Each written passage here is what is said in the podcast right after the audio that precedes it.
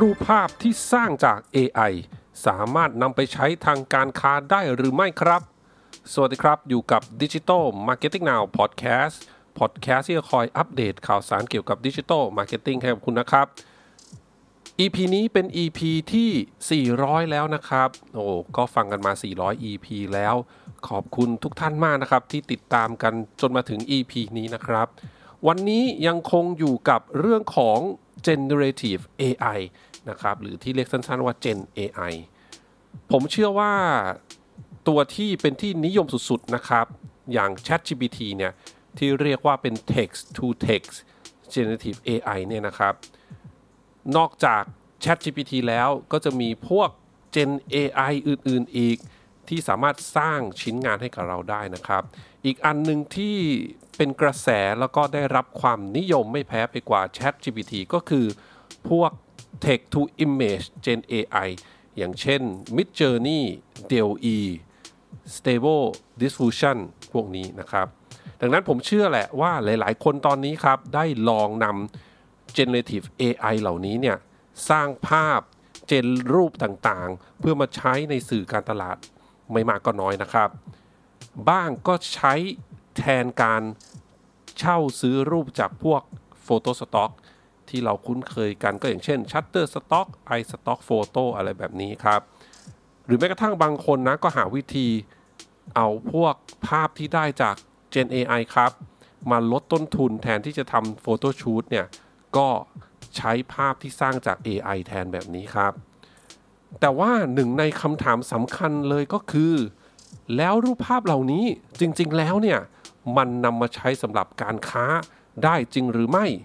แล้วใครที่เป็นเจ้าของภาพเหล่านั้นครับ ในต่างประเทศนะครับ มีหลายเคสเลยนะที่เกิดการฟ้องร้องว่า generative AI เหล่านั้นเนี่ยสร้างรูปโดยอ้างอิงจากการเทรนรูปภาพที่มีเจ้าของอยู่แล้ว ตัวอย่างที่ดังที่สุดครับ ก็เป็นเคสที่ Getty Images นะครับ ยื่นฟ้อง uh, Stability AI ซึ่งเป็นผู้สร้าง Stable Diffusion นั่นเองนะ เพราะเขาพบว่า Stability AI เนี่ยนะครับนำรูปภาพจากเว็บไซต์ของ Getty Images ไปเทรนระบบไปเทรน AI นะครับ เพราะว่ามีหลายคนเลยนะที่พบว่าหลังจากที่พร้อมให้ Stable Diffusion เนี่ย เจนภาพออกมาปรากฏว่ามีหลายภาพนะครับ ที่สร้างออกมาแล้วมีลายน้ำของ Getty Image ติดมาด้วย อันนี้ก็ค่อนข้างชัดเลยนะครับ ว่าแสดงว่าไอ้เจ้า AI เนี่ยมันถูกเทรนด้วยรูปจาก Getty Image ที่มีลายน้ำแปะนะ เวลาที่มันเจนออกมามันก็เลยถึงมันจะเอาหลาย ๆ รูปมารวม ๆ กันเนาะแต่มันก็เจนโดยที่มีลายน้ำ Getty Image เนี่ยติดมาด้วยนะครับ ก็เลยเป็นเคสที่โด่งดังพอสมควรเลยในต่างประเทศนะครับ ทีนี้เรื่องของความเป็นเจ้าของของรูปที่ถูกเจนโดย generative AI นะครับ ผมยกตัวอย่างของ Mid Journey ให้ดูครับ Mid Journey เนี่ยจะมี Term of Service นะครับ เขียนระบุไว้นะครับ ก็มีย่อหน้าหนึ่งเลยแหละนะที่พูดเกี่ยวกับความเป็นเจ้าของภาพหรือ your rights นะครับ สรุปสั้นๆนะนะครับ ถ้าอ้างอิงจากของ Mid Journey เนี่ยสำหรับเวอร์ชั่นที่จ่ายเงินนะฮะย้ำนะครับเวอร์ชันที่จ่ายเงินเนี่ยผู้สร้างรูปภาพนะครับ หรือว่าผู้ที่พร้อมเนี่ยนะครับ เป็นเจ้าของรูปภาพเหล่านั้น อันนี้คือจากสิ่งที่ Mid Journey ระบุไว้นะครับ แต่อย่างไรก็ดี Mid Journey เนี่ยไม่สามารถรับผิดชอบเรื่องกฎหมายลิขสิทธิ์ของแต่ละประเทศที่ผู้สร้างอาศัยอยู่ได้ ดังนั้น Mid Journey ครับบอกว่าใช่ถ้าคุณใช้เวอร์ชั่นจ่ายเงินกับเรา แล้วคุณสร้างภาพจากระบบของเราจาก AI ของเราเนี่ย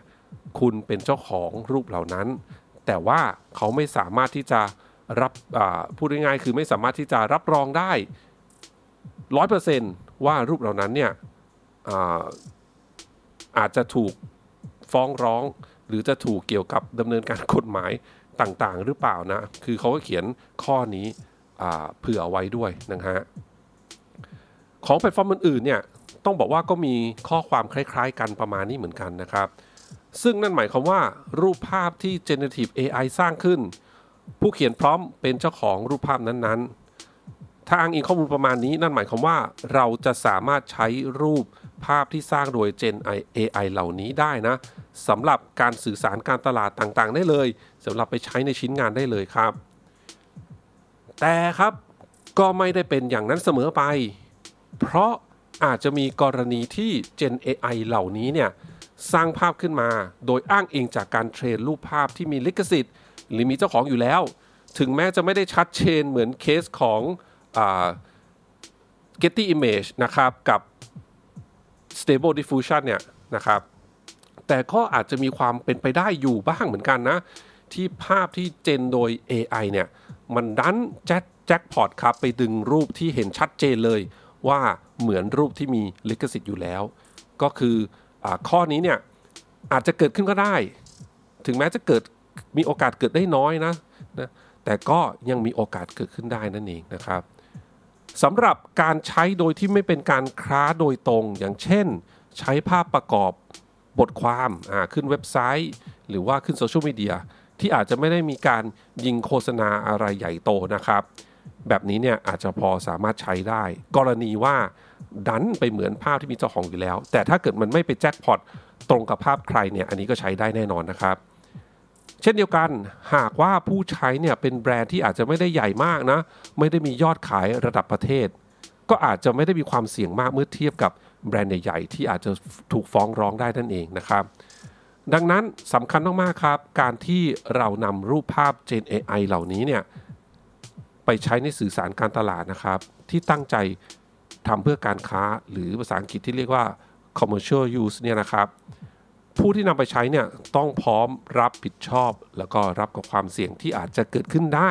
กรณีว่ารูปเหล่านั้นเนี่ยดันแจ็คพอตไปเหมือนรูปที่มีเจ้าของอยู่แล้ว ทีนี้หากให้แนะนำแบบที่ปลอดภัยที่สุดนะณปัจจุบันนะครับ ตอนนี้นะ เราควรจะใช้ Gen AI สร้างรูปเพื่อเป็นตัวอย่าง หรือเป็นการร่างรูปแบบขึ้นมาเท่านั้น ร่างตัวอย่างร่างเป็น reference แบบนี้ครับ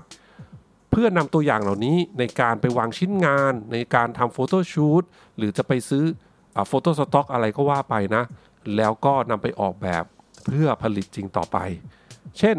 การใช้ Gen AI ในการร่าง Key Visual ครับ ก่อนที่จะจ้างเอเจนซี่หรือจะให้ทีมทำงานในการสร้างภาพจริงขึ้นมาในการใช้จริง หรืออย่างน้อยๆเนี่ยภาพที่ได้จาก Gen AI ก็ต้องเอาไปปรับต่อ ไปแต่งเติมไป modify อะไรต่อนะอะไรแบบนี้นะครับ ผมปิดท้ายแบบนี้ครับ อย่างที่ผู้เชี่ยวชาญหลาย ๆ คนทั้งไทยและต่างประเทศนะ ได้เสนอข้อคิดเอาไว้ครับ ว่าปัจจุบันเนี่ยการใช้ generative AI ควรจะเหมาะแก่การ draft ครับ draft งาน ร่างงาน แต่มนุษย์เราเนี่ยต้องเป็นคนคราฟงาน หรือทำให้งานชิ้นเหล่านั้นเนี่ยสมบูรณ์ยิ่งขึ้นต่อไปนั่นเองครับ ขอบคุณทุกท่านมากที่รับฟังครับ เดี๋ยวครั้งหน้าเป็นเรื่องอะไรฝากคอยติดตามกันนะครับสำหรับวันนี้ สวัสดีครับ